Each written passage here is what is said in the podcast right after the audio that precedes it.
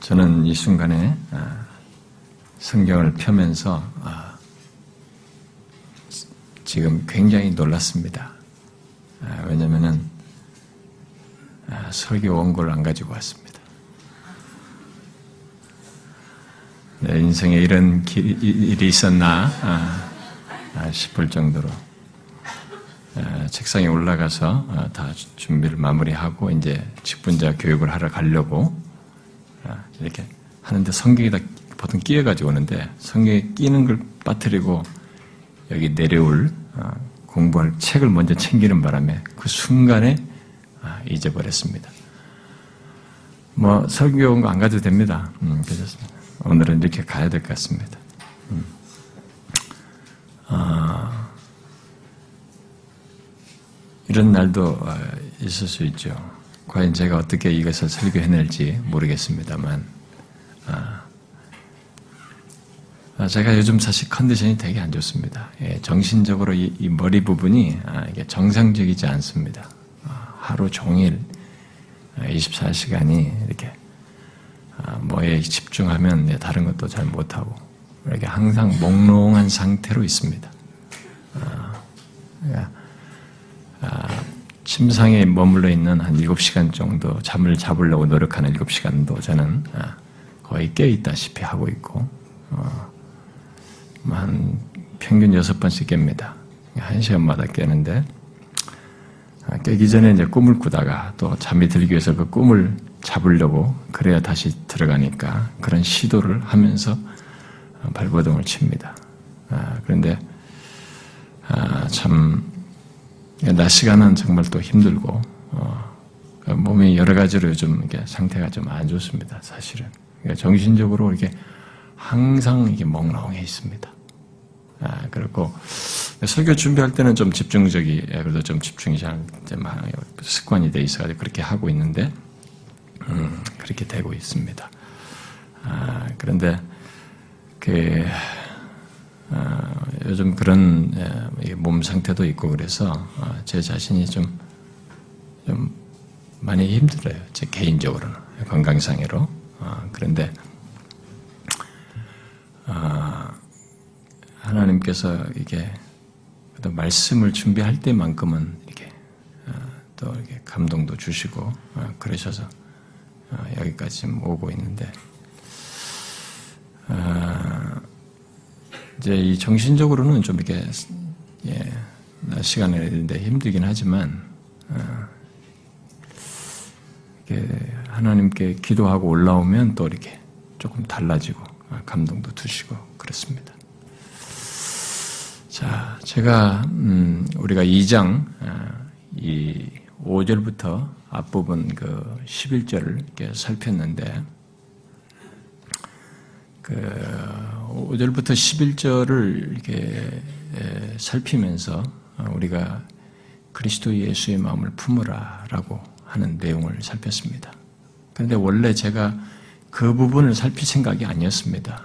아, 우리가 이 잠시 증축하면서 제 책을 다 옮겨야 했기 때문에 그 틈에 제가 설교를 할 수 있는 것이 뭐 새롭게 준비할 수 있는 것보다는 할 수, 이전에 했던 것 최소의 자료를 가지고 해야 된다는 생각 때문에 이 빌보 3장을 할 생각이었습니다. 아, 원래는 3장 3절부터 한 12절 정도까지 제가 설교를 한 것이 있어서 그걸 할 생각을 했는데 그것만 하기에 너무 아까웠고 앞에 2장 중요한 부분이 앞에 있어서 그 부분을 살피고 하는 것이 좋겠다고 여겨져서 그래서 2장 음, 5절부터 11절을 먼저 살폈습니다. 이제 그것에 이어서 원래 의도했던 이 3장 전반부를 1절부터 14절을 어, 살피려고 합니다.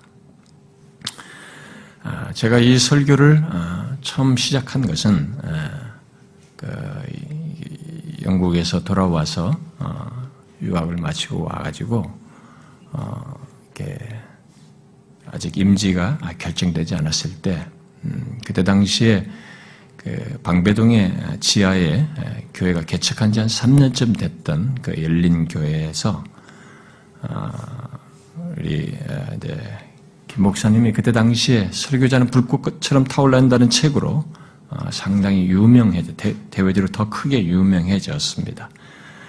어, 그래서 그분이 이제 밖으로 많이 이렇게 어, 밖으로 많이 이렇게 알려지게 됐죠. 음, 그럼 많이 알려지는 바람에 이제 그것을 설교를 막 다니는 바람에 그러니까 저보고 수요일 날 설교를 어, 부탁을 했습니다. 가서 설교를 가져왔어요. 아, 내 평생에 이런 건 한 번으로 끝나면 되겠습니다만. 네. 아, 여러분 양해해 주십시오. 제가 왜 그런지 저도 잘 모르겠습니다만. 어쨌든 이런 경험을 제가. 사실 설교 언급 없이 하려고 그랬어요. 원래 언급 없이 할 때도 하나님 은혜도 주시니까. 근데 또 이걸 또 막네요. 네. 네.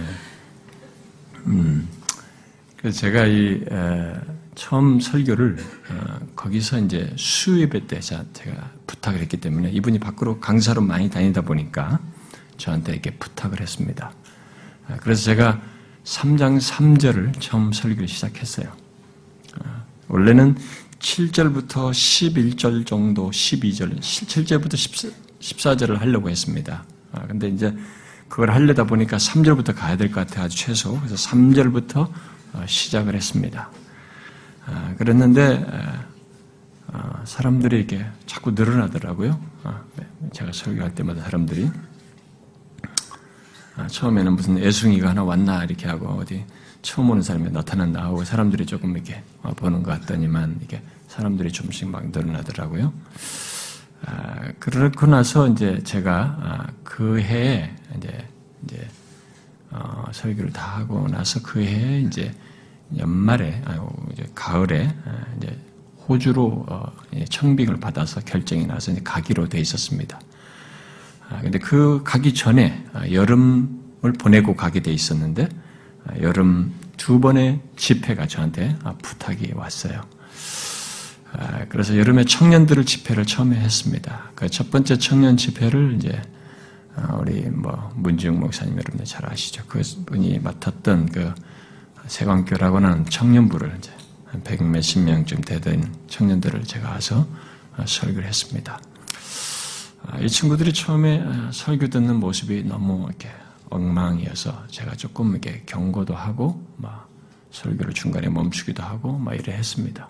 근데 놀랍게도 사람들이 크게 변화가 일어났어요. 이 친구들이 많이 이게 반응을 하고 그러게 아마 97년으로 기억하는데요. 음.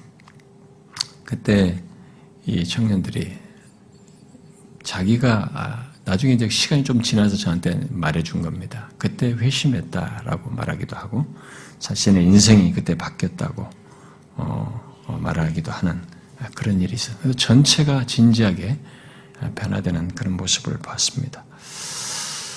아, 그리고 그 후에 청년들이 아, 들으니까 수련회 끝나고 나서 설, 테이프 듣기 모임을 하고 그래서 설교 테이프를 계속 듣기도 하고 아, 그랬다는 얘기를 제가 들었습니다.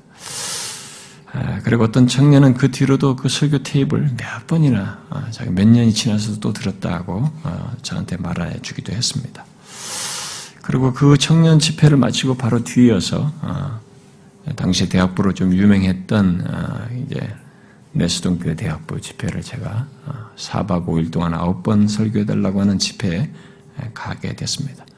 원래 제가 예레미야서를 설교를 하기로 약속을 했었습니다. 그러나 예레미야서 9편을 다 준비를 못했어요, 시간이.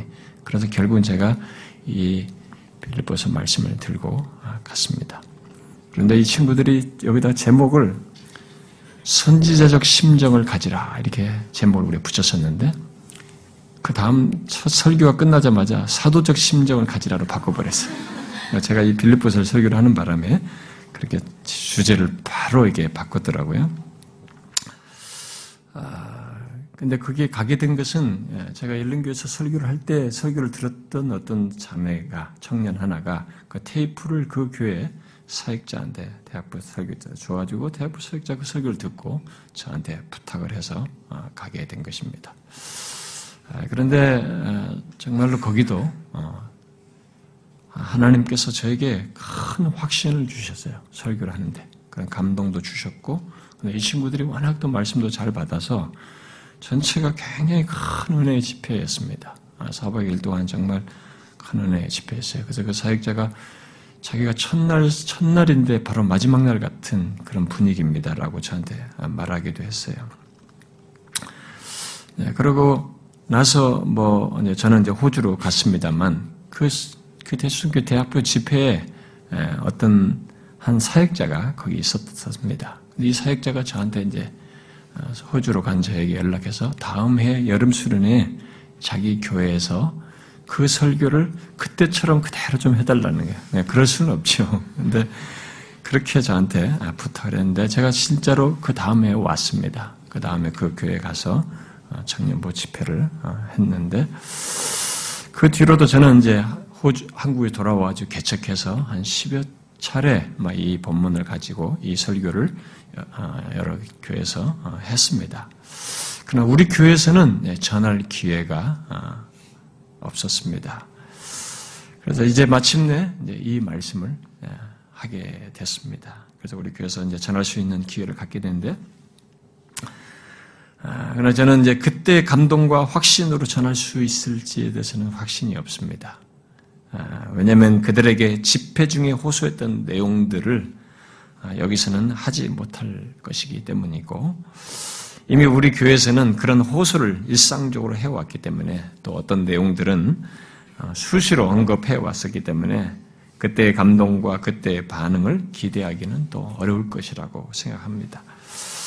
그러나 지금 우리가 이제부터 살피려고 하는 이 말씀 자체가 주는 감동과 아, 유익이 있고 또 우리 모두가 이제 가져야 할 어떤 신앙과 삶의 내용이 이 지금 내용이 다 담겨져 있기 때문에 아, 이것을 전하는 가운데 우리에게 주실 어떤 은혜가 있을 것이라고 믿습니다. 아, 벌써 20년이 지난 음, 지금입니다. 이 말씀을 준비해서 전했던 때가 아, 다시 그때 제가 이제 원고를 한번 이렇게 좀 이렇게 훑어봤습니다. 또 누가 그걸 그대로 녹취한 어느 대학 분가에서 그대로 녹취한 걸 저한테 주었어요. 녹취된 원고를 제가 읽어보기도 하고 그럴 때 그때의 감동이 아, 아, 제 안에서 다시 일어나는 것을 이렇게 느끼기도 했습니다만 그때 그 내용 그대로는 전할 수 없을 것 같아요. 제가 읽어보니까. 음, 조금, 그리고 좀 보완을 아마 해야 되겠죠. 여기 1, 1절부터 시작해가지고, 그때는 아마 11절 내지 12절 정도까지 했는데, 14절까지 이렇게 나 예, 연결해서 한 단락으로 어, 연결해서 살피려고 합니다. 자, 그래서 이제 먼저 이 시간에는 어, 이 앞부분, 1장 아, 우리가 읽었던 1절과 2절 아, 이 부분에 좀 배경이 되는 내용을 오늘은 좀 살펴보려고 합니다. 아, 우리가 앞에 2장 1절부터 11절까지 해서 바울은 우리가 이미 앞서서 살핀 바대로 다툼과 허영이 있는 허영으로 행하는 빌립보 교회 성도들에게 겸손한 마음으로 어, 서로를 대하며 교회를 세울 것을 말하면서 최고의 본이 되시는 예수 그리스도의 인격과 사역을 말해주면서 그의 마음을 품고 행할 것을 이렇게 덧붙여 어, 말했습니다. 그리고 나서 우리가 살피지 않은 뒤에 내용들 있죠. 아, 뭐 12절부터 18절까지에서는 그리스도께서 이루신 것 안에서 바로 예수 믿는 신자 와 이 교회를 향해서 두렵고 떨림으로 구원을 이루라 라고 하는 그러니까 현재 명령으로 너희들이 구원을 이루어라 라고 하면서 어, 그 구원을 이루는 과정에서 빌립보 교회 성도들이 어떤 자세로 살아가야 하는지를 명령법을 써서 강조하고 있는 것을 볼 수 있습니다.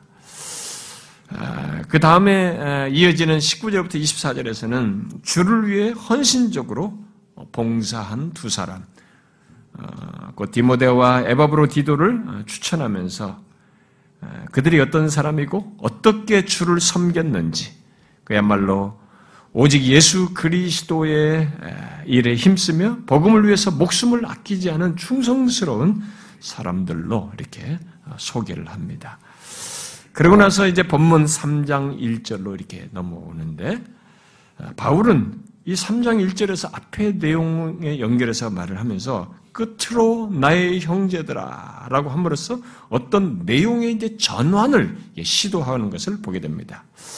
그런데 이 내용이 전환, 전환이 앞의 내용과는 너무도 다른 그런 내용으로 전환하고 있는 것을 보게 됩니다.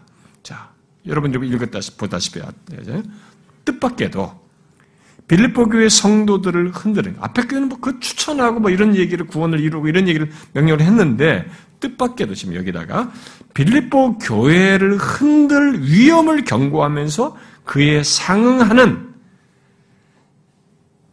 그, 그것에 상해서 바울 자신을 지금 예를 들어가지고 바울 자신의 삶 속에서 참신앙과 그리고 그 속에서 자신이 갖고 추구하는 어떤 영적인 갈망과 소원을 덧붙여서 나를 본받는 자가 되라! 라고 이렇게 말을 해주고 있습니다.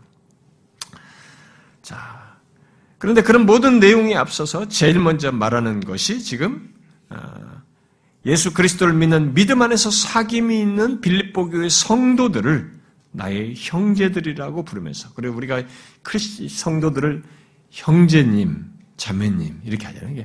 이 성경에서 말하는 예수 그리스도 안에서 사귐이 있는 성도들을 향해서 부르는 것입니다. 아, Brethren Church 같은 것은 형제교회 같은 데 이런 데서는 직분이 없습니다. 그냥 형제, 자매 이렇게 부르죠. 우리나라는 그 장로님, 권사님 뭐 이런 것에 호칭이 익숙해 있어가지고 이게 뭔가 좀 그런 것으로 사람을 평가하는 경우인데 그들은 그냥 예수 안에서 형제, 자매 이렇게 했죠. 그 이런 걸 초대교회가 그랬다고 또 어떤 교회들은 지금도 어, 이런 것을 하기도 합니다. 그러나 초대교회는 또 직분도 있었죠. 음. 어쨌든 이들을 형제로 부르면서 제일 먼저 곧바로 얘기하는 것이 뭡니까? 주 안에서 기뻐하라. 자, 여러분, 문맥을 자기 이장까지 오던 것에서 첫 내용의 전환을 가지고 첫 번째로 그들을 형제로 부른 다음에 제일 먼저 하는 말이 주 안에서 기뻐하라. 라고 말하는 것을 우리가 주목해야 됩니다. 바울이 빌보 교의 성도들에게 자주 하는 말, 특징적으로 말하는 내용이 기뻐하라는 말이에요. 근데 본문에서 이 본문 근데 이 본문에 앞서서도 그래서 앞에 먼저 기뻐하라는 말이 이 장에도 나오죠. 했는데 여기서 바울은 처음으로 주 안에서라는 말을 붙여요. 기뻐하라는 말을 아서 했지만 그 기뻐하라는 말 앞에 주 안에서 기뻐하라 라는 얘기를 지금 전환 속에서 무언가 내용을 말하기 위해서 제일 먼저 이제 그 말을 써서 하고 있어요. 주 안에서 기뻐하라. 이것은 우리들의 이 사람들에게 이제 기쁨의 근거, 신자들은 기뻐할 수 있는 사람인데 그 기뻐할 수 있는 근거, 근원이 어디로부터인지를 먼저 말하면서 뭔가를 뒤이어서 말하려고 하는 것을 볼 수 있습니다. 자, 그런데 이 말을 놓고 볼 때 그러면 어디로부터라는 것입니까? 우리들의 기쁨의 근거요, 근원이 어디로부터라는 거요? 주 안에서입니다. 이 말은 지금까지 여러분들이 2장 5절부터 11절을 살폈던 여러분들은, 특별히 9절부터 11절을 살폈던 말, 여러분들은 이 말이 얼마나 중요한 말인지를 알고 있을 겁니다. 그러니까 거기다 연결해서 들으면 더 잘 맞는 것입니다.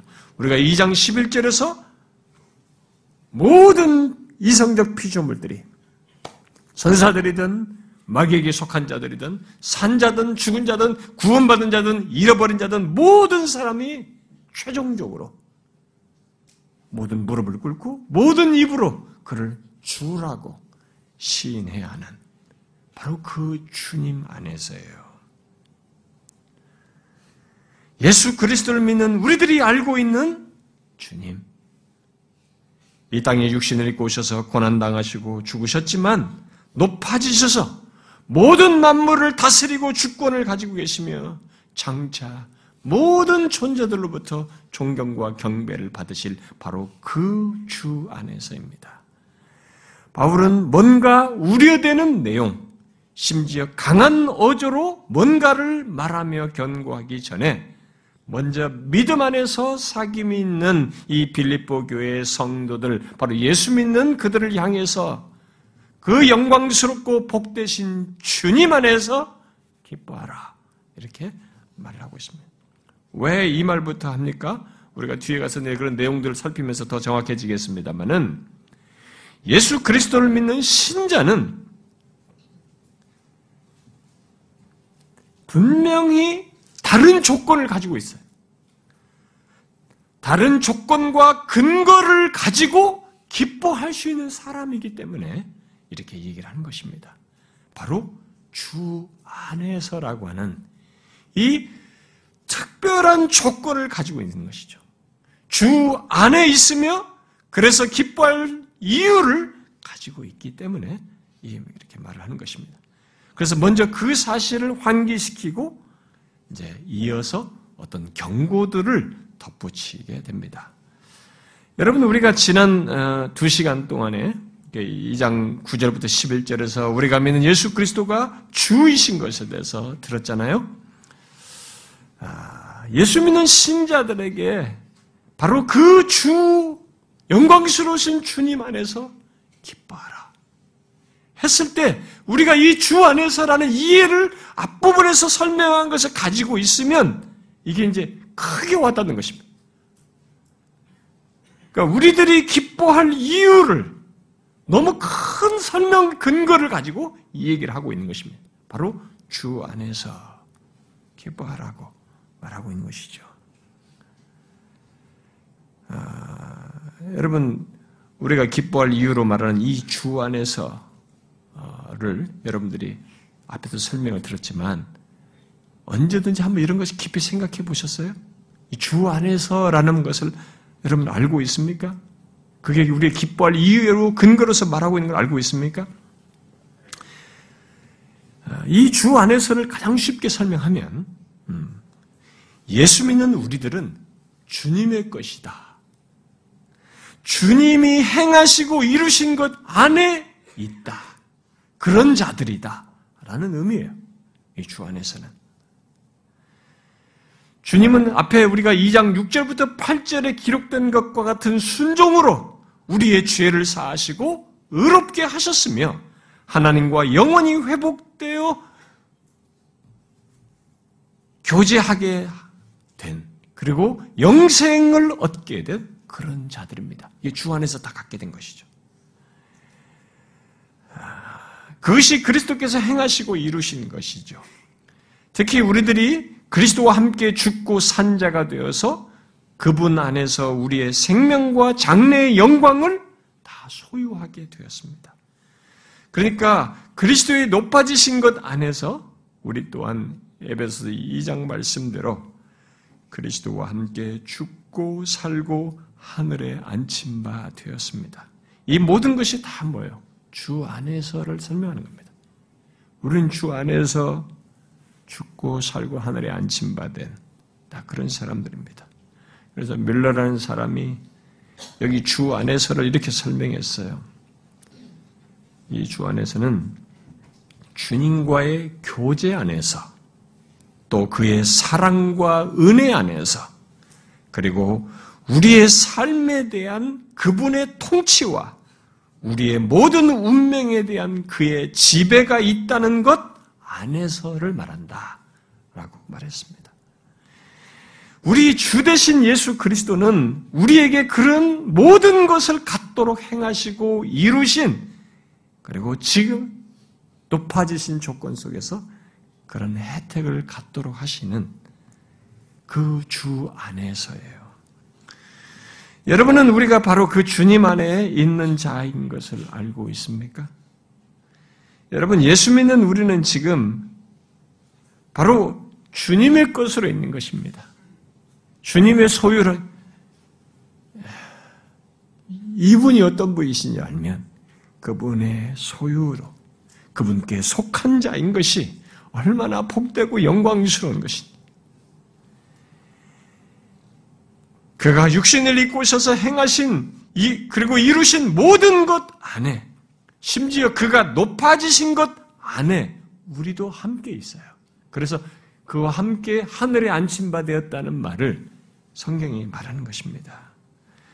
지금 우리는 그 영광스러우신 주님과의 교제 안에 있으며 그의 사랑과 은혜 안에 있고 지금도 그 주님 앞에 설 때까지 우리의 삶을 다스리시는 주님 안에 우리들이 있습니다. 그리고 그 우리의 최후를 주장하실 바로 그분 안에 우리들이 있습니다. 그러므로 예수 믿는 우리는 이런 모든 사실 때문에 이 실체 때문에 기뻐할 수 있고 기뻐해야만 하는 것입니다. 여기서 중요한 것은 우리의 기쁨은 다른 것에 있지 않다는 사실이에요. 이게 신자의 조건이에요. 어디에 있다는 것입니까? 바로 승귀하신 우리 주님, 만물의 주권자 되신 주님 안에 있으며 그의 통치와 돌봄 가운데 있고 그의 은혜와 사랑 안에 있다는 것입니다. 그가 이루신 모든 것을 우리의 소유로 갖고 그분 안에 있는 것이죠. 우린 뒤에 2절 이하에 나오는 세상적인 자랑거리에서 네, 뒤에 언급이 됩니다. 바울이 다 버렸다고 하는 그런 내용들이 나오는데 그런 세상적인 자랑거리에서 우리는 기쁨을 갖지 않습니다. 그런 것들은 모두 가짜 기쁨들이 왜 일시적이잖아요. 일시적인 것들이 잠시 있는 것들이란 말이에요. 우리는 영원히 바뀌지 않는 아니 바뀔 수 없는 기쁨의 이유와 원천을 가지고 있습니다. 바로 만물의 주권자 되신 주님 안에 있다는 사실입니다. 여러분은 자신이 주님 안에 있다는 것 때문에 기뻐합니까? 한번 생각해 보세요.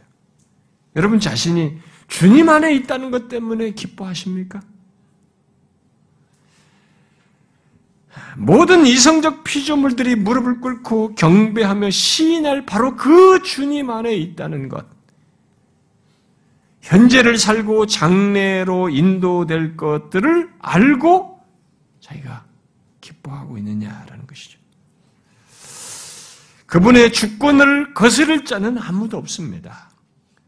우리는 지금 바로 그런 누구도 거스를 수 없는 주권을 지신, 가지신 그분 안에. 여러분은 이런 사실 때문에 기뻐합니까? 바로 그러신 주님 안에 있는 것 때문에 기뻐합니까?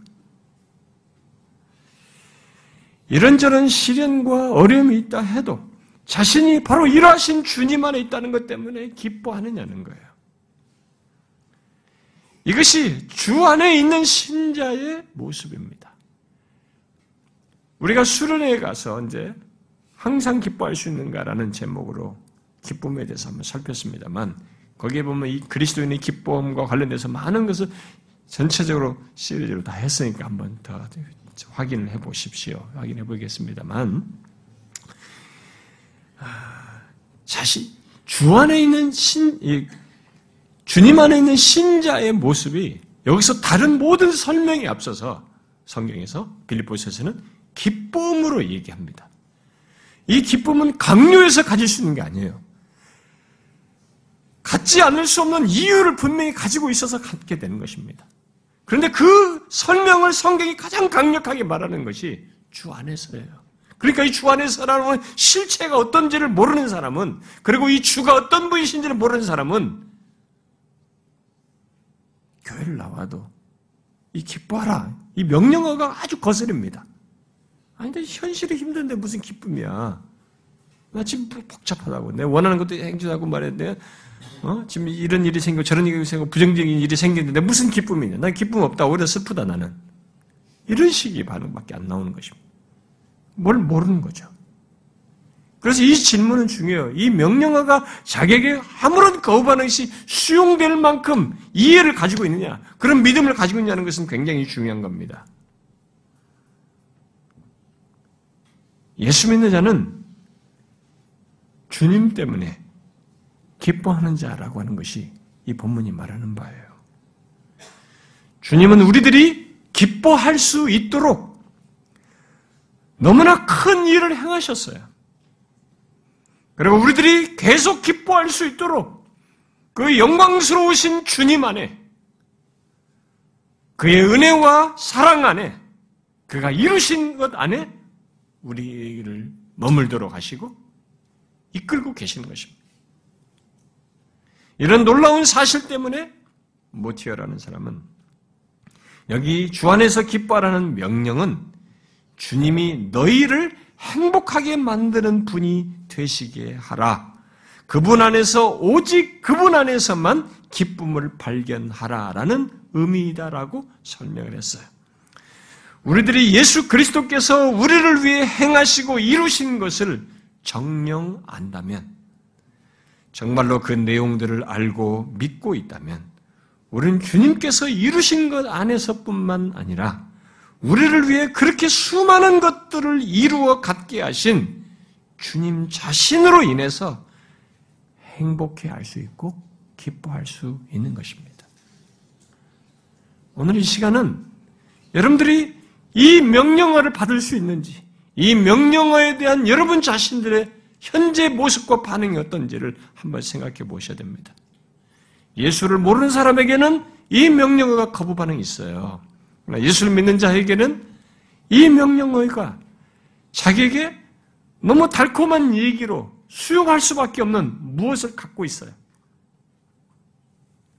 혹시 여러분 중에 나는 주님 때문에 기쁘고 그분 때문에 행복하다는 것이 무엇인지 잘 모르겠다. 그런 사람이 있습니까? 만약 그렇다면 그가 알고 있는 예수 그리스도, 이 땅에 오셔서 그가 행하시고 이루신 것에 대한 이런 모든 성경 교회에서 배운 지식은 다 죽은 지식이에요. 여러분들이 알고 있는 그 사람이 알고 있는 예수 그리스도와 예수 그리스도께서 이루셨다고 하는 모든 지식은 다 죽은 지식이에요. 비상적인 지식이에요. 그러면서 교회를 오가는 것입니다. 그러니까 뭐가 될 때만 기쁜 거죠. 어? 예수를 막 기도를 했는데 뭐가 일단 들어졌어요. 그럼 그 예수는 내가 원하는 것만 위해서 들어주는 그 정도 신밖에 안 되는 거죠. 이 부분은 정확해야 됩니다. 바울이 본문에서 주 안에서 기뻐하라고 한 것은 그저 값싼 위로를 하려고 하는 것이 아닙니다. 그리고 인사치레로 이런 표현을 쓰는 게 아니에요. 아, 빌리포에서 자꾸 나오니까 그냥 그들에게 인사치레로 하는가 보다. 그렇지 않습니다. 일단 예수 믿는 우리에게 기뻐하라는 명령을 주 안에서 하라고 말한 것은 우리들이 기뻐할 수 있는 이유가 주 안에 실제로 있기 때문에 그래요. 예수 믿는 자에게는 실제로 그들이 기뻐할 수 있는 이유가 주 안에 있어요. 그 무엇보다도 우리들이 바로 그 주 안에, 그 주님의 것으로 주님이 행하시고 이루신 것 안에 있어서 그런 것입니다. 예수 믿는 우리에게 부인할 수 없는 그 사실, 이 땅에 육신을 오셔서 죽기까지 복종하시고 부활하심으로써 이루신 모든 것이 우리의 것으로 있고, 더 나아가서 아예 우리 자신이 만물의 주권자 되신 주님의 것으로 있는 것입니다. 주님이 이루신 것이 얼마나 많아요. 영생, 하나님과의 화목한 관계 등 현재와 장래의 우리의 인명의 모든 부유한 것들이 그리스도께서 이루신 것 안에 다 있습니다. 이 때문에 주님은 진실로 우리를 기쁘게 만들고 행복하게 만드는 분이 되셔요, 실제로. 여러분은 주님이 우리로 하여금 정말 기뻐할 일을 행하셨고, 행복해 할 모든 조건을 주셨으며, 지금도 그런 분으로 계신다는 것을 알고 믿고 있습니까? 생각해 보세요. 어떻습니까? 여러분에게 주님은 지금 자신을 행복하게 할 행복하게 하는 그런 분이시냐라는 거예요. 진실로 그러한가?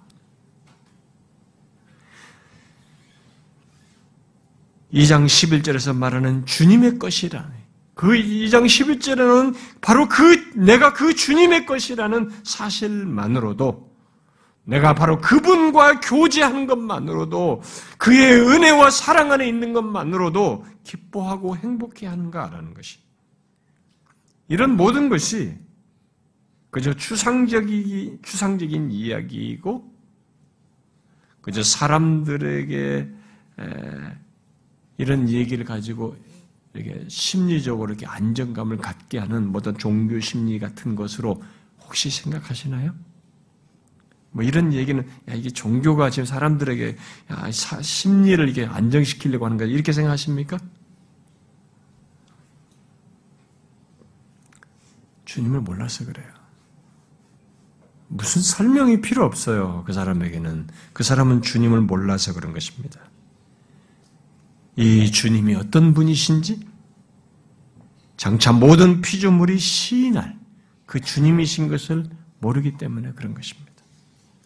정상적이라면, 아니, 주님을 정령 아는 자라면, 진실로 그분으로 인해서 기뻐하고 행복해 할 것입니다. 왜? 이 실체가 주 안에서라는 실체가 너무 그러고도 남은 만큼 어마어마한 얘기죠. 정말 이 모티어 말대로 주님이 우리를 기쁘게 만들고 행복하게 만드는 분이 되는 거죠. 진실로 주님 안에 있는 자는 항상 그 주 안에서 기뻐할 수 있고 기뻐해야 합니다. 그래서 뒤에 4장 4절에 가서 바울은 주 안에서 기뻐하라는 이 말에다가 하나를 더 붙여요. 항상 기뻐하라지. 주 안에서 항상 기뻐하라. 여러분 대사로니가 교회를 볼때주 안에서 거기서 항상 기뻐하라 말고 기도하거든 항상 기뻐하라 하잖아요. 항상 기뻐하라.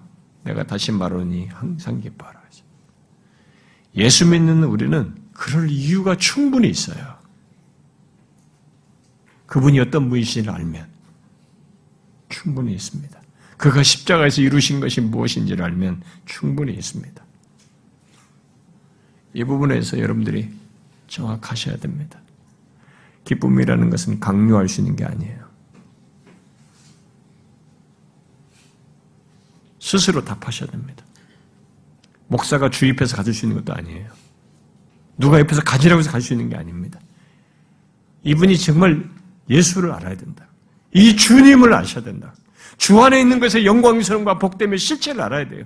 자기가 믿게 된 예수가 어떤 분이신지, 이 예수 그리스도가 주 예수 그리스도 어떤 분이신지 알아야만이 그분과의 관계, 이 복된 관계 속에 있어야만이 말할 수 있는 얘기예요. 기쁨을 가질 수 있는 것입니다.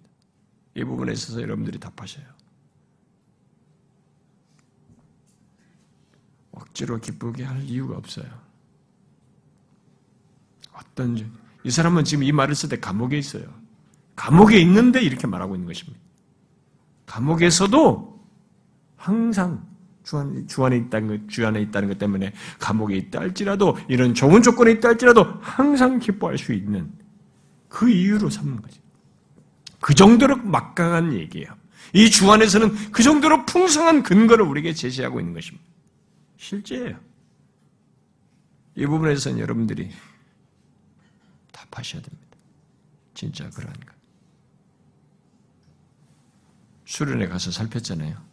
현실, 현재만 보고 전부인 교 보면 안 보여요. 기쁨이 없어요. 그래서 그런 걸, 그런 시각에서 신앙생활 하게 되면 내가 힘들고, 오늘 바쁘고, 뭐가 문제가 있고, 그 기준에서 신앙생활 하게 되면 기쁨도 없지만 나중에는 자기가 믿는다고 한 그분이 안 믿어져요. 그래서 배교하는 것입니다. 거절하는 것이죠. 그런데 바울은 여기 기뻐할 어, 이유를 가진 그리스도인들에게 기뻐하라고 말한 뒤에 이제 이어서 그 기뻐할 근거를 흔드는 문제를 얘기해요. 2절에서는 먼저 이 기뻐할 근거를 흔드는 사람들에 대해서 말하면서 경노하고 있습니다. 뒤에 계속되는 내용에서 또 바울이 말하는 자신의 발견과 경험과 고백과 열망에서 보듯이 이 2절에서 말하는 사람들은 우리의 구원에 필요한 것으로 그리스도 외, 이 주 외 다른 것들을 더하는 사람들이었던 것이죠. 바울은 그들에 대해서 격분하면서 뭐라고 말해요? 2절에서 개들이요, 해악하는 자들이요, 몸을 상의하는 자들로 말을 하고 있습니다. 그들은 주 안에서 갖는 참된 기쁨과 행복을 위협하는 자들이었던 것이죠. 그들은 주 안에서 우리의 구원에 필요한 모든 것을 갖고 그 안에서 기뻐하는 참된 종교 대신에 다른 조건을 더하여서 그것 안에서 안심하는 거짓된 신앙을 유포하는 자들이었던 것입니다. 바울은 그런 자들이 빌립보 교회까지 영향을 미치는 것을 크게 염려하여서 격양하는 가운데 이런 표현을 쓰고 있습니다. 물론 그런 사람들은 오늘날에도 있어요. 오늘날에도 이런 같은 맥락의 사람은 오늘날에도 있습니다. 주 안에서 항상 기뻐하는 것을 위협하는 잘못된 신앙을 가르치는 사람들, 그런 사람들은 지금도 있습니다. 여러분은 그들이 어떤 사람인지 아십니까? 오늘날에도 특정, 특정한 사람들에게만 있는 게 아니에요. 오늘날에는 더 오히려 이게 좀 보편적으로 드러나 있습니다. 이런 가르침에 자기도 모르게 영향을 받아가지고 그것을 서로 권면하고 예, 충고해주고 이렇게 어? 공동체 안에서 서로 영향을 미치는 이런 일이 오늘날은 더 있어요. 이 오늘 본문에서 말하는 이 대상이. 그들은 모두의 특징은 그거예요. 주님만으로 부족하다는 거예요. 예수 그리스도만으로 부족하다는 것입니다. 이런 공통점을 다 가지고 있어요. 지금 이 본문에서 다루고자 하는 대상은 바로 그들이에요. 그런 자들에 대해서 이 세 가지 묘사를 하고 있잖아요. 이 세 가지 묘사를 하고 있는데 이것은 각각 다른 부류를 말한다기보다는 한 부류를 세 가지 각도에서 묘사한 것이라고 볼 수 있습니다. 1세기 당시로 보면 당시 교회를 위협하는 유대주의자들이 해당되겠죠. 그들은 구원에 대한 가르침에서 그리스도만으로 부족하다고 해서 사도행전 15장에서 보듯이 할례를 받지 아니하면 능히 구원을 얻지 못하리라라는 이 교리를 가르쳤어요. 그러면서 예수 그리스도를 믿을 뿐만 아니라 모세 율법도 지키라고 하면서 개인적인 의의 행위와 종교적인 의식을 함께 받아들이도록 했습니다. 바울이 이들을 개들이라고 말한 것은 근동 지방에서 이게 집도 주인도 없이 떠돌아다니면서 쓰레기나 오물을 먹고 어, 또 자기들끼리 싸우고 어, 사람들에게까지 덤비는 이런 개, 들개 같은 것들이죠. 그런 개들처럼 파렴치하고 성가신 것을 염두에 두고 말하는 것입니다. 그렇게 유대주자들이 했던 것이죠. 또 그들을 여기 행악하는 자들로 말한 것은 그들이 앞에 언급한 사도행전 15장에서 말하는 바대로 구원을 얻기 위해서는 행위의 필요성을 강조했기 때문입니다. 그들은 뒤에 4절에서도 말하는 바와 같이 육체를 신뢰하는 것이죠. 육체를 신뢰. 바울은 갈라디아서와 이 로마서에서 종교 의식과 도덕적 행위를 통해서 스스로 어떤 획득한 공로를 신뢰하는 것들에 대해서 강하게 정죄합니다. 예, 바로 그들이 이제 행악하는 자들을 묘사한 겁니다. 그리고 그 이 유대자들을 세 번째로 말하는 것은 몸을 상해하는 일을 하는 자들로 이게 말을 하고 있는데 이전 번역은 손 할례당으로 번역되어 있습니다. 왜냐하면 이 할례를 하는 것과 같은 이 절단 행위를 하고는 그것을 할례라고 말했기 때문에 그래요. 그러나 그것은 레위기 21장에서 금지된 이방인의 행인과 같은 육체 절단이고 단순히 의식 수행 차원에서 하는 것이었던 것입니다. 이들이 했던 것은. 그래서 그 이런 식으로 비아냥거린 거죠. 이 세 가지 묘사는 모두 하나님 앞에서 의를 얻기 위해서, 구원을 얻기 위해서 육체 행위를 공로로 강조하면서 그것을 신뢰하도록 말하는 것이에요. 바울은 그렇게 육체 행위를 신뢰하는 이 유대주의자들을 그들이 이방인 보고 개라고 했는데 오히려 이들을 개요, 해악하는 자이며 몸을 상하게 하는 일을 행하는 자들로 말하면서 이들을 삼가고 삼가고 삼가라. 삼가라는 말은 주의하라는 거죠. 주의하라는 말을 반복해서 말하고 있습니다. 우리는 여기서 바울이 그들에 대해서 너무 심하게 말하는 것 아닌가. 사랑으로 권면할 것을 가르친 사람이 스스로 자기 가르침을 깨고 있는 거 아닌가라고 생각할지 모르겠어요. 특히 이들이 예수 그리스도를 완전히 거부하는 것도 아니고 예수를 믿는 것을 용인하면서 함께 그걸 긍정하면서 거기다가 이런 걸 말하는데 그러니까 믿는 것도 완전히 부정하는 것도 아니었는데 어떻게 이렇게 말하는가? 너무 단정적으로 이렇게 하는 거 아닌가? 라고 말할지 모르겠습니다. 오늘날 우리의 현실로 가져오면 이렇게 말하는 건 쉽지 않아요. 이렇게 말하면 대뜸 아, 너무 세다. 너무 사랑이 없다. 대뜸 그렇게 말할 것입니다. 아,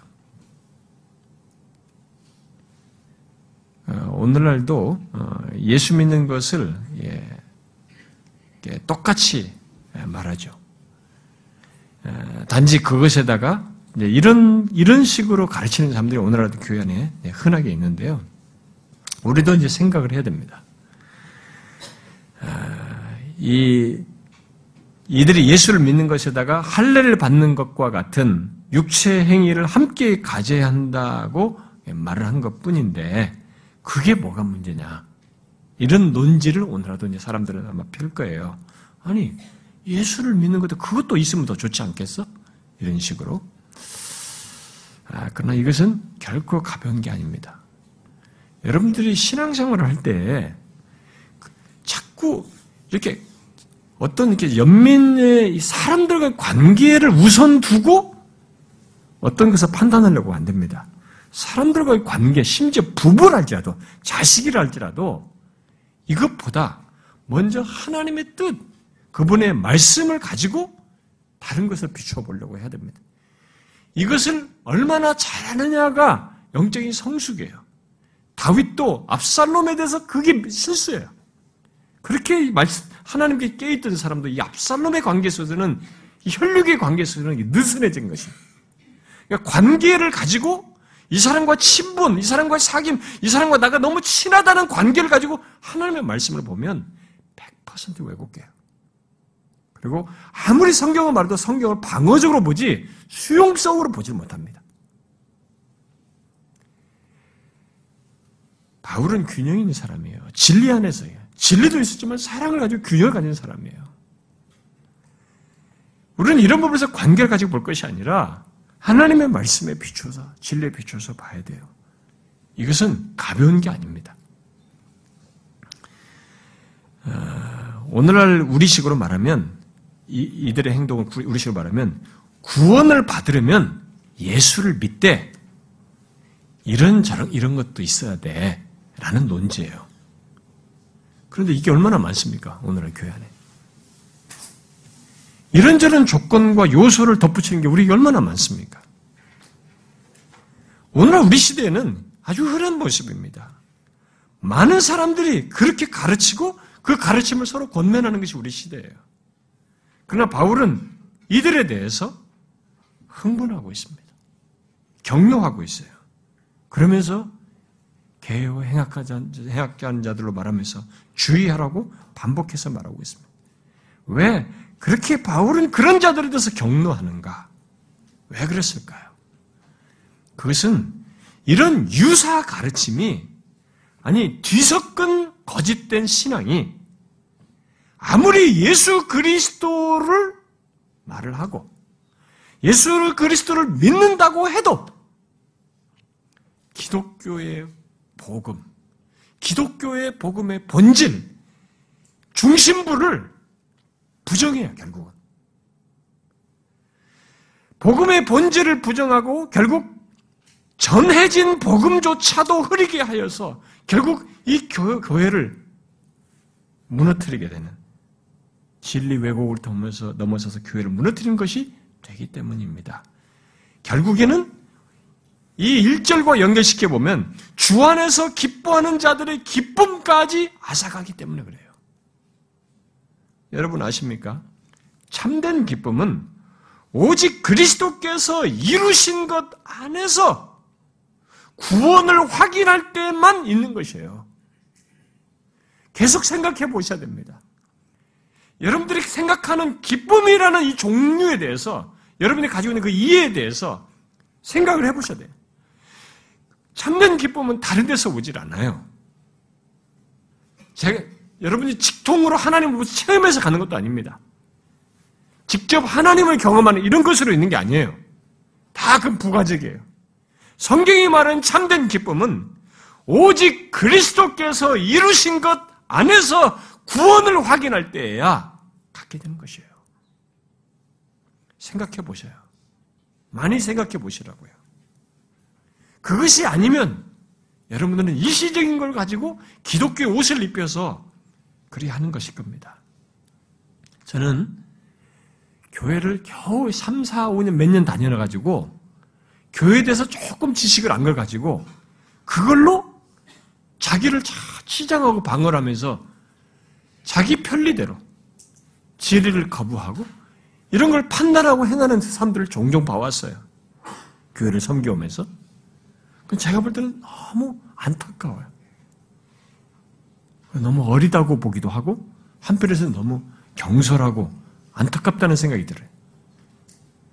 근거가 빈약한 걸 가지고 빈약한 근거 위에서 자기를 세워놓고 그것으로 마치 기독교를 다 아는 것처럼 그리고 이런 것이 기쁨이고 저런 것이 신앙생활이야 라고 하면서 이렇게 말을 하는 거예요. 그, 그것을 유지해요, 자기를. 아니에요, 여러분. 우리의 기쁨의 근원은 정말로 예수 그리스도와 관련되어 있어야 돼요. 그분이 이루신 것, 이루신 구원 안에서 보아야 되는 것입니다. 만약 그리스도께서 이루신 것에 뭔가를 더하면서 그리고 우리의 행위 안에서 구원을 얻고자 하게 되면 그런 식으로 자신의 신앙을 안정감을 가지려고 하고 구원을 이루어가려고 하는 게 되면 반드시 참된 기쁨을 상실하게 되어 있습니다. 가짜 기쁨을 갖게 돼요. 바로 자신의 행위와 공로로 인한 자신이 생각한 어떤 것들로 그것의 만족과 충족 안에서만 안도감, 만족감을 갖게 되기 때문에 거짓된 기쁨이에요. 일시적인 기쁨인 것입니다. 게다가 그런 것은 거짓된 기쁨일 수밖에 없는 것은 계속 자신의 행위를 자기가 생각하는 무엇을 쌓고 유지하는 하는 가운데서만 이 기쁨이 뒤따라오기 때문에 그러면서 사라졌다가 가졌다가를 반복하기 때문에 가짜 기쁨이에요. 가짜 기쁨입니다. 나의 무엇 안에서 그렇게 갖는 기쁨은 참된 기쁨일 수 없습니다.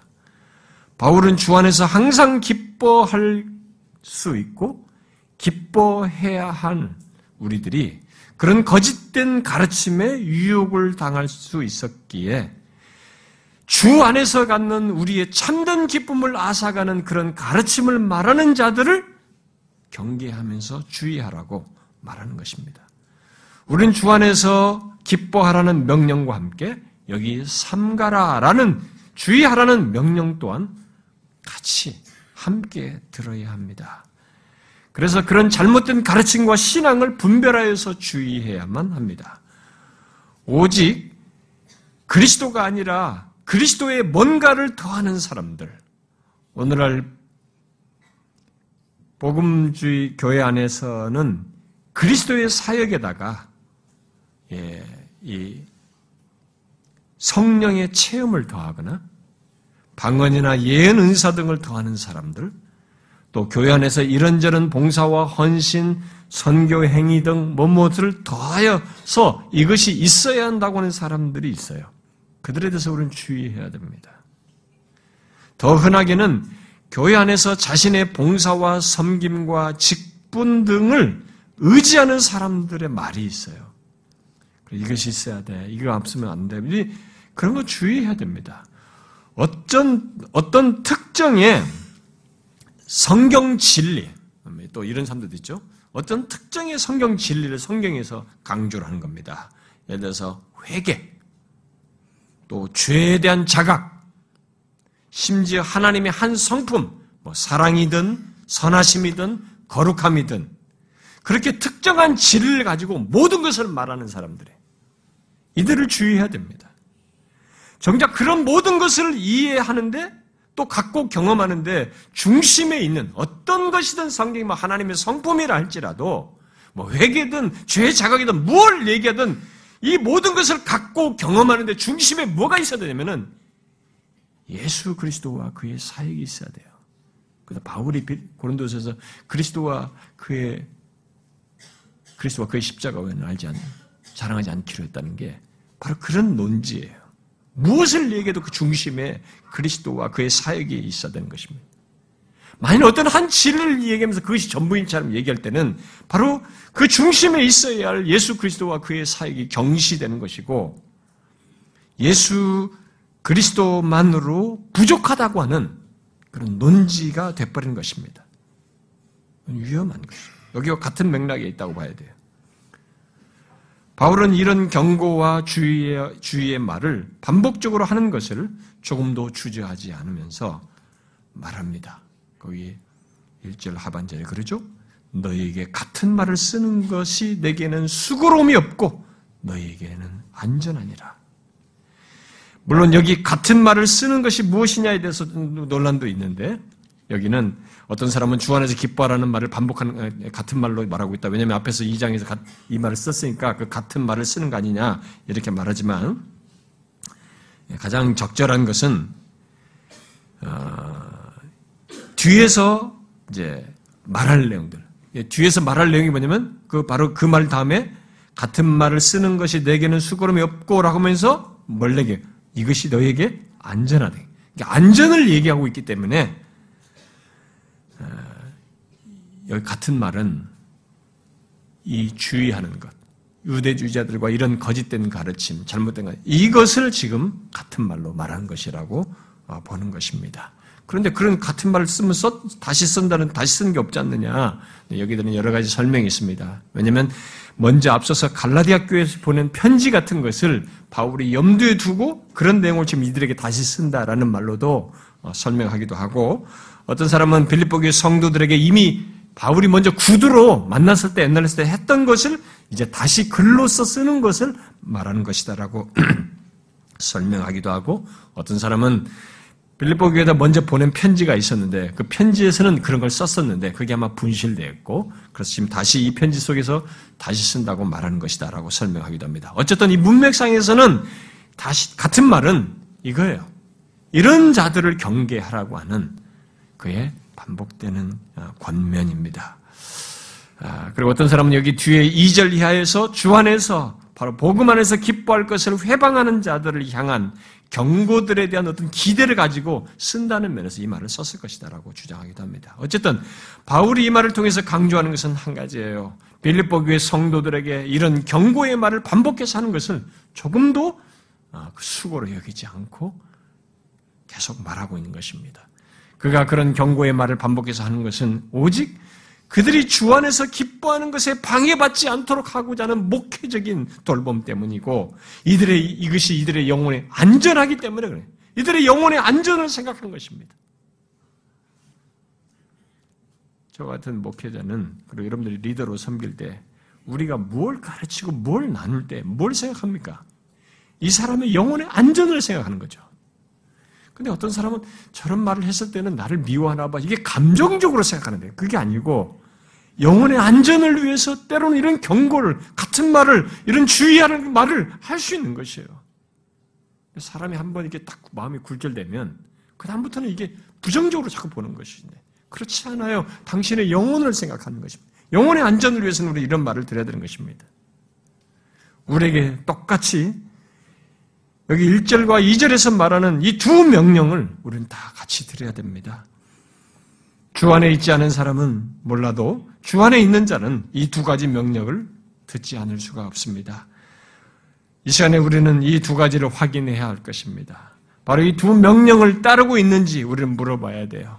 여러분 어떻습니까? 여러분은 주 안에서 기뻐하고 있습니까? 자신이 기뻐할 이유가 주 안에 있다는 것을 알고 그로 인해서 진실로 기뻐합니까? 2장 11절에 주님이 나의 주님이신 것이 기쁘고 그 주님이 자신의 구원을 위해서 모든 것을 이루신 것 때문에 바로 그 주님이 나의 주님이신 것 때문에 기쁘고 결국 그 주님이 자신을 행복하게 만든다고 말할 수 있습니까? 이것부터 확인하셔야 됩니다. 예수 믿는 우리는 진실로 그러한 것이에요. 그 다음에 두 번째 명령 또한 확인하셔야 됩니다. 주 안에서 항상 기뻐하는 것을 방해하는 가르침과 권면들에 대해서 나는 분별을 하였고 주의하고 있는가 확인하셔야 됩니다. 혹시 분별하지 못하고 그런 가르침과 겉면을 따름으로써 항상 기뻐하는 것을 방해받아서 항상 기뻐하지 못하는 사람이 있습니까? 우린 주 안에서 기뻐하는 것을 방해하고 상실하게 하는 이런 가르침, 곧 오직 그리스도 외에 다른 것을 가져야 한다고 하는 모든 가르침과 권면을 분별하여서 주의해야 됩니다. 신자의 생활은 그냥 교회로 왔다 갔다 하는 것이 아닙니다. 그냥 성경이라는 내용을 듣는 것으로 전부가 아니에요. 책임이 듣는 자에게도 있고 분별하지 못한 자에게도 같이 책임이 있는 것입니다. 혹시 이미 이런 영향을 받아서 오직 그리스도만으로 부족하다고 여겨 뭔가 내게 이런 것이 있어야 한다고 하면서 성령 체험이든지 무슨 은사든지 자신의 이런저런 수고와 봉사 등 그야말로 자신의 행위 등을 의지하는 사람이 있습니까? 자기도 모르게 이미 교회에서 자라난 것이 배운 것이 그거다 보니까 분별하지 못하고 배우다 보니까 그게 몸에 배어가지고 그런 식으로 신앙생활하는 사람이 있습니까? 그것은 주의하셔야 됩니다. 주의하고 주의하고 주의해야 돼요. 자신이 지금까지 교회 다닌 것 때문에 안심하십니까? 열심히 기도하고 봉사하는 것 때문에 이전에 이런 뜨거운 내가 이런저런 뜨거운 체험을 했기 때문에 안심이 되십니까? 그것은 결국 그런 것들을 의지한다는 말이 되는 것이고 그 사람은 거짓된 기쁨 속에 있는 것이에요. 우리는 정직하게 하나님 앞에서 자신을 체크해 봐야 됩니다. 우리 자신의 양심에 비추어서 보세요. 내가 진짜 이 기쁨을 알고 있는 거야. 그리고 내가 왜 기쁘냐, 이제. 어떤 식으로든 나에게 기쁨이라고 말할 수 있는 그 기쁨을 내가 왜 기쁜지 물어봐야 돼. 정말로 주님 때문이냐. 그리스도께서 이루신 것 안에서인가? 물어야 됩니다. 그것은 체크해 봐야 돼요. 그것 외 그리스도께서 이루신 것 외 다른 것을 더하는 것을 이 바울처럼 우리는 단호하게 용납하지 말아야 됩니다. 그건 바른 신앙이 아니에요. 예수 그리스도를 믿는 자는 여기 두 가지 명령을 진실로 자기를 위한 것으로 알고 당연히 이 명령에 반응해야 됩니다. 그래서 주 안에서 기뻐하라는 명령도 들어야 되고, 그래서 항상 기뻐하고자 해야 되고, 그럴 만한 어떤 확고한 이유와 풍성한 이유와 영원한 이유가 주 안에 있다는 것을 믿고, 알고, 경험하면서 살아야 되고, 그리고 우리는 오직 그리스도 안에서 우리의 구원을 말하는 것에 덧붙이는 다른 것들을 주의해야 됩니다. 우리 주변에 그런 것이 널려 있는데 분별하셔야 돼요. 그냥 듣고 마는 게 아니에요. 분별을 해야 되면 내가 책임이 있어요. 분별할 책임이 있는 것입니다.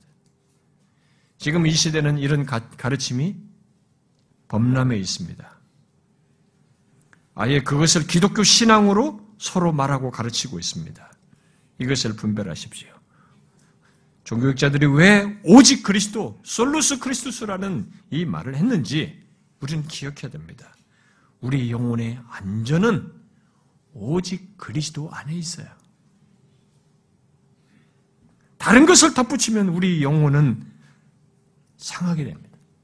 배교로 나가요. 다른 복음으로 채우는 것입니다. 참된 기쁨도 상실하게 돼 있어요. 그러므로 여러분 항상 주 안에서 기뻐하고 그것을 방해하는 가르침과 사상을 주의하십시오. 여러분과 제가 이 땅의 신앙생활하는 가운데 이 두 가지 명령을 가지고 균형을 가지고 신앙생활할 수 있기를 바래요. 여러분 모두가 그러기를 바랍니다. 기도합시다.